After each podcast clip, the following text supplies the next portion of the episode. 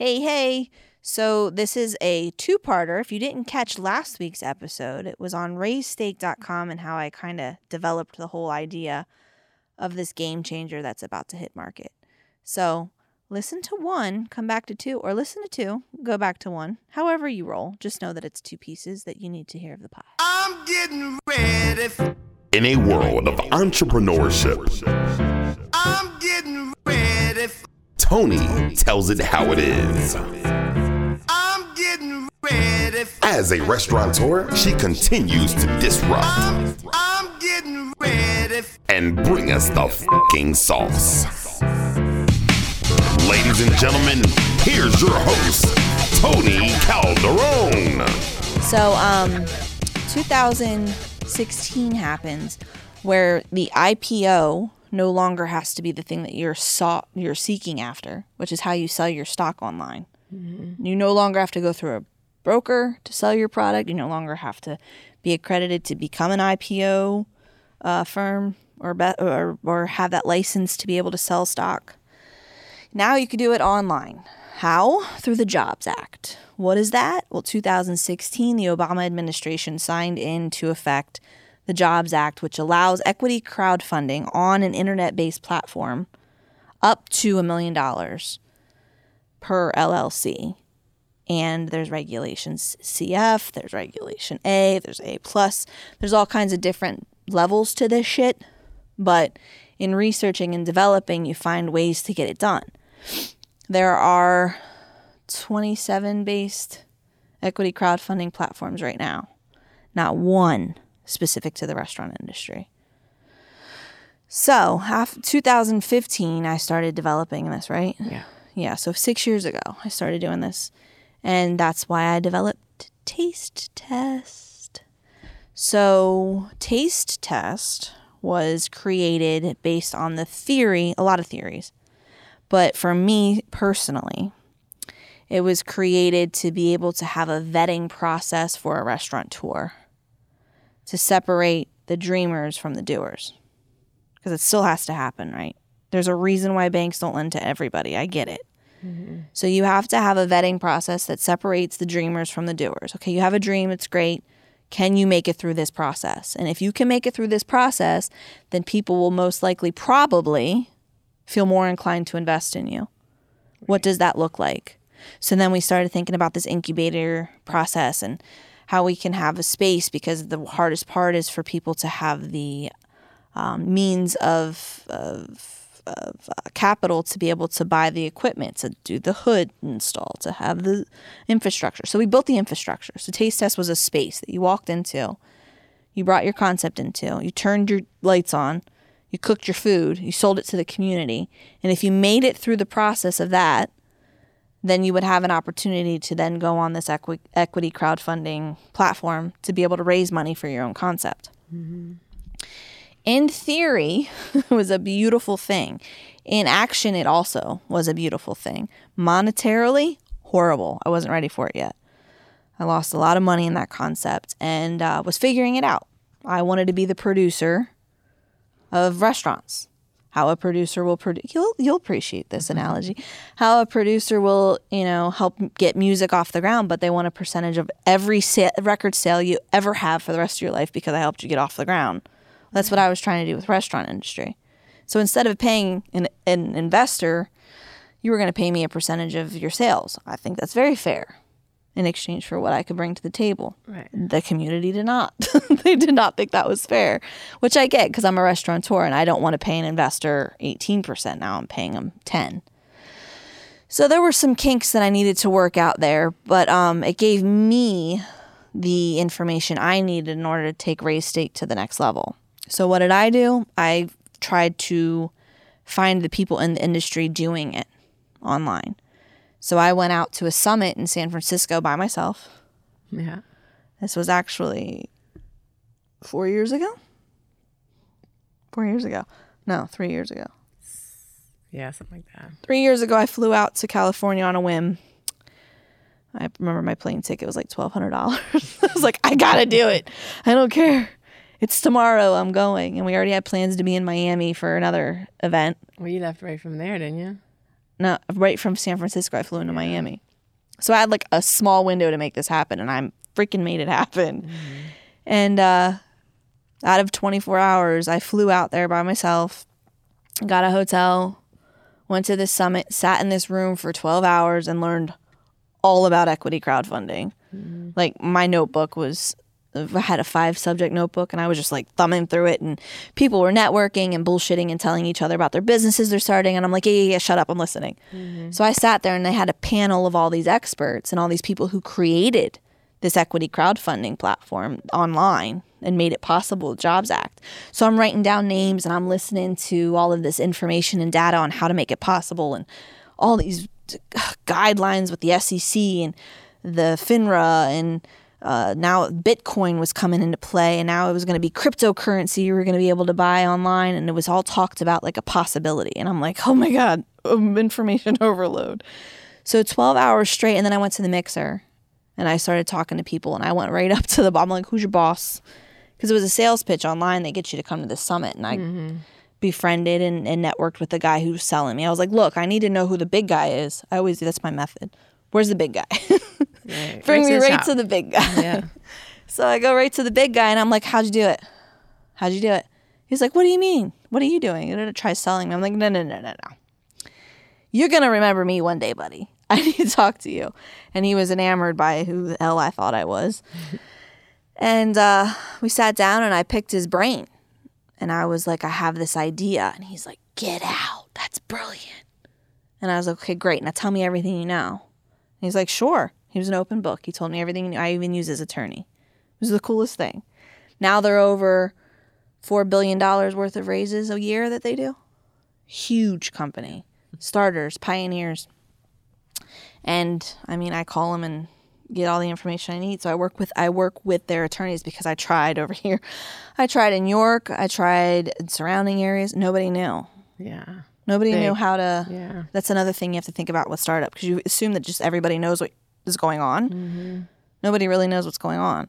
So I'm talking to all the attorneys that I know in my network that know shit, and they're like, I don't, I don't know. I got to look into that. I wouldn't feel comfortable, which I appreciate. I wouldn't feel comfortable getting you where you want to go with this. Um, I can work with them on what they want, so I can learn, and we can do it over here. So that's what I did. I created, you know, a learning based um, research and development phase of raised stake. So I put these guys on a retainer out in California. They're a little expensive, but um, they're getting it done. There's a lot of legwork that needs to be done in creating this software. So I'm looking around locally for these software developers. Okay, here's what I'm looking for, and they're just like, "What?"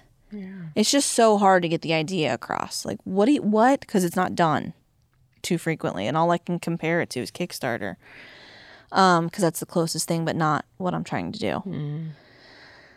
So, I uh, that's how I well, one of the re- one of the ways that Bill Hines actually helped me too, is he put me in touch with a software development company in New York, and they've worked with this stuff before. So, working with them, now creating this equity crowdfunding software based on these very intricate layers. Like you have to have the intro for the investor, and you have to have the intro for the restaurateur, and then you have to have the educational component of it, and you have to raise awareness, and you have to drive traffic, and it has to be video driven, and then you have the SEC.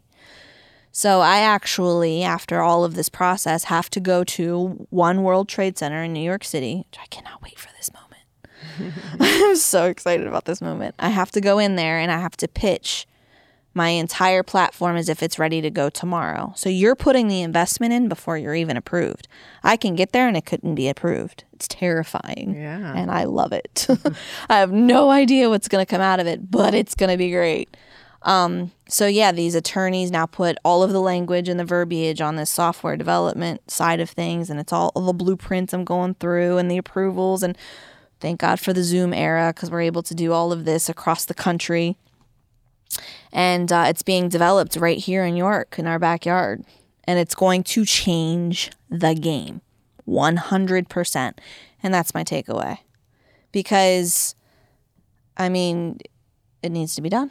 There needs to be a way for the community to raise funds together and give more entrepreneurs the opportunity to bring America back to what it started as the little guy.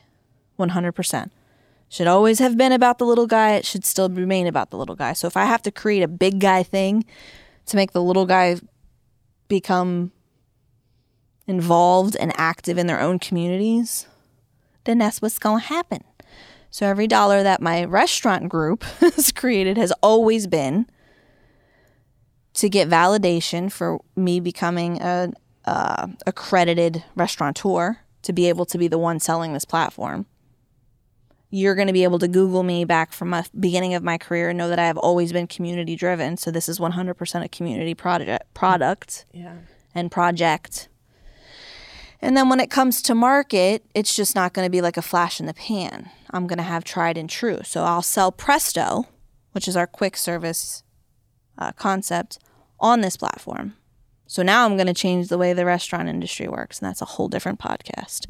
But raised stake is really what I wanted to drive home today in an explan- explanatory way of how it came to be and what I'm going through now. Because I don't want to explain this five years from now when it's already successful.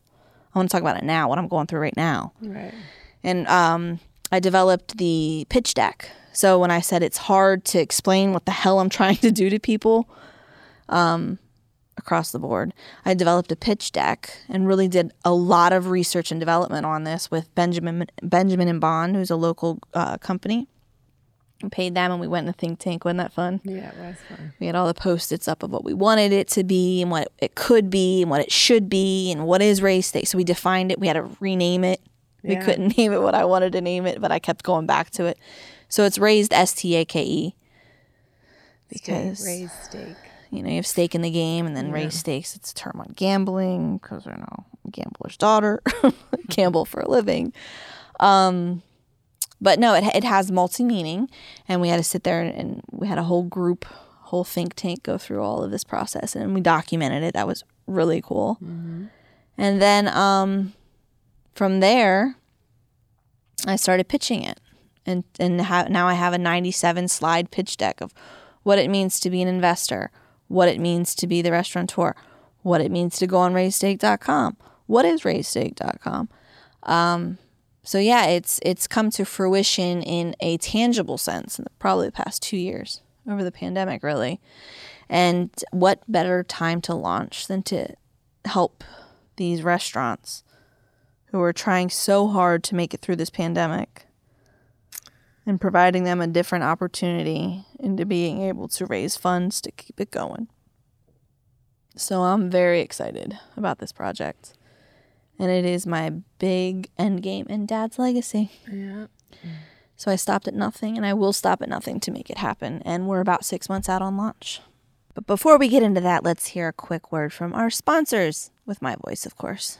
I'm getting ready for Hey guys, if you're like me and you had no idea where to start with your podcast and you have an idea for it, let me suggest looking into Anchor. They help me out. It's a free creation tool that lets you record, edit, and distribute your podcast all from your phone or computer. So it's not so intimidating. Anchor will take care of all the distributing of your podcast so you can be heard on popular platforms like Apple Podcasts or Spotify, and there's so many more out there. You can even make more money off of your podcast with no minimum listenership. So there's no pressure of having to figure out where you're going to get paid to do this. They take care of it all. Anchor is everything you need to make a podcast in one place. If you'd like to check it out, download it for free on the app or go to anchor.fm to get started. Anchor, the easiest way to make a podcast. I'm getting ready for So I'm talking to all of the uh, marketing, online marketing gurus that know their shit, and figuring out strategy on how to get this out fast and fierce. And as soon as it goes to SEC and it's approved, getting it out there. Guerrilla marketing. I want to go to towns and explain what it is that I'm doing. Um, I wanted to start in York. I wanted to start with Presto, or a bigger project I'm working on. I might launch this with. That's another podcast. um, I should have wrote all those down. I came up with three just sitting here. It's the hardest part of this shit. I'll, play it back. So, um, yeah, coming up with with the way to first try it on myself because I want to hold myself accountable to what I'm offering the community. Right. For yeah, you got all that. I'll firsthand. put all the risk into it. I'll take all the risk. I'll show you how it worked. You can come on the ride with me, see how it worked for yourself, and then let's take it to market. So it's it's a it's a timeline thing, and everything that I've developed has all worked in tandem to this launch. There has been a strategy behind everything that I have done. It is not out of anything but getting to raised stake. Everything that I have done has either been something that I needed to make more money in in order to be able to invest in myself more, or it has been I need to show the public what I'm talking about, or it's been okay, now let's take uh, Presto to market. It was it started at Slices. Yeah. Slices was actually my first business plan I ever developed in my senior year. Yep. And it was a drive through pizza joint because there's no drive through restaurants that are just pizza. And it was slices in a New York minute. and um, we created this, well, I created this business plan in entrepreneur class. And um, I failed that class. I failed it. And that's because I signed up for entrepreneurship my senior year after lunch. You're allowed to leave as a senior at lunch. And um, I thought I had it in the bag. I'm like, entrepreneurship, that's me all day long.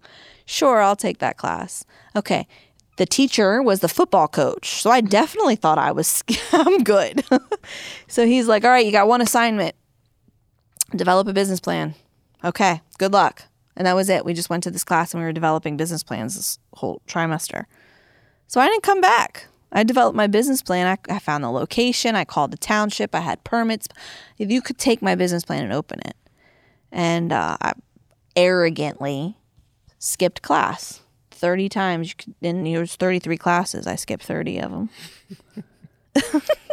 and um, I was going after this scholarship I did not know that, by the way. I mean, I was I was real bad being at school. Um but uh, what was I saying? How I had the the I, f- I failed it because I skipped the 30 days. Right, right, right. So um the football coach teaches me a lesson. I'm going after the scholarship. And everybody in the school in Florida Florida's really cool for that. You can go for a scholarship program that pays 75% of your schooling and you can walk on to any university but you have to start in ninth grade and you have to take a certain amount of classes a certain style of uh, electives certain gpa certain test scores certain community service hours so i was like in right? But i fucking skated with the line with my gpa didn't i? Yeah. you could get a 3.0 and i think i was always at either a 2.9 or 3.1 because i just did the bare minimum. Horrible. I'm a horrible employee and i'm a horrible student. So um yeah i failed. He failed me and i lost my scholarship. Mom and dad bought me the deal. So the deal. I'm them the deal. The, de- the deal was if i got this scholarship i didn't do it for the scholarship I know it, it was incentive, so you would get the scholarship. yeah i didn't give a shit about the scholarship Because either way, we were gonna. Yeah. So I was the first one to ever go to college in my entire family. And I thought that was like, yes, I made it. I hated it. I hated school. And get this, I was going to school to be an elementary school teacher. so I, I'm ironic. I'm just an walking irony. So my mom and dad incentivized me because they knew I didn't really want to go to school with a brand new BMW, candy apple red, my dream car. 16 or 17 years old. Who the hell gets that car? So they said, Well, if I don't have to pay college, then I'll pay for your car. Said, All right, I'm in there. so I did whatever it took and I dedicated myself until senior year. And uh, he failed me and it brought my GPA down, way down. And I lost my scholarship. And the car. The car went back immediately. it was in my driveway. And uh, we had three days. So we counted my chickens right? had this car in the garage. I'm I'm sad thinking about it. And uh, I failed and didn't get it, so we took it back, and my parents taught me a lesson, and my teacher taught me a lesson. So after we walked, I graduated, I walked the stage. I called a meeting with my principal, my teacher, and my parents. And my mom and dad are like, "What are we what, what are we meeting about, Tony?" I'm like, "I need that car. I want that car. I want the car. I'm getting my scholarship. I'm getting that freaking scholarship." I'm talking him into I said he's a he's not even a freaking teacher, he's a football coach. He doesn't know. I said you could take that and you can go open a restaurant. So I'm, I'm sitting there talking to my principal in his conference room and this teacher and my parents like this. I'm like, I did a beautiful business plan. What do you mean I failed? I can't I get like a C? Because a C would have put me at 3.0. And then he was like, No, you're learning a valuable lesson right now. And I was like, No, I'm not. this is bullshit, right? Yeah. And I said, There's got to be something we could do. I tried negotiating. So I, I, was born this way. He did. I tried negotiating, like, okay. He tried hard. I did. I, and he it was no, and I was like, okay, well, there's got to be something we could do. No, Tony, I'm not changing your grade. Come on, Coach Martin. There's got to be something. So I, I'll come. I'll help the football team. I'll bring out water bottles, whatever it takes. I said, you're making me miss out on the scholarship. He's like, oh, that's the first time you mentioned the scholarship, because they knew it was about the car. And my dad, I'll never forget his face. He just sat there biting his nail. And he's like, "What is she doing?" Like he was embarrassed for me, and mom was like, "Tone, it's enough now, okay?" And I would not give up. My principal goes, "Tony," and he laughed, and he's like, "You are going to make it somewhere someday." He's like, "But hopefully, you learned here today that you have to show up, no matter how good your plans are, mm-hmm. no matter how good your ideas are. If you do not show up, nothing will ever happen for you." So that's what you must learn here today. And I went, but my scholarship.